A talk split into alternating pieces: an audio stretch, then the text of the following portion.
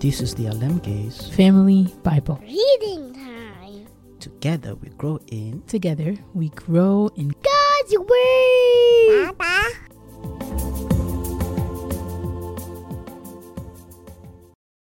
Psalm 48 The beauty and glory of Zion. Great is the Lord and greatly to be praised. In the city of our God, his holy mountain.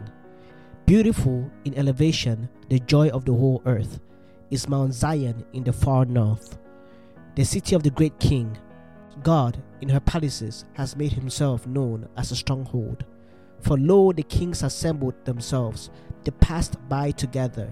They saw it, then they were amazed. They were terrified, they fled in alarm.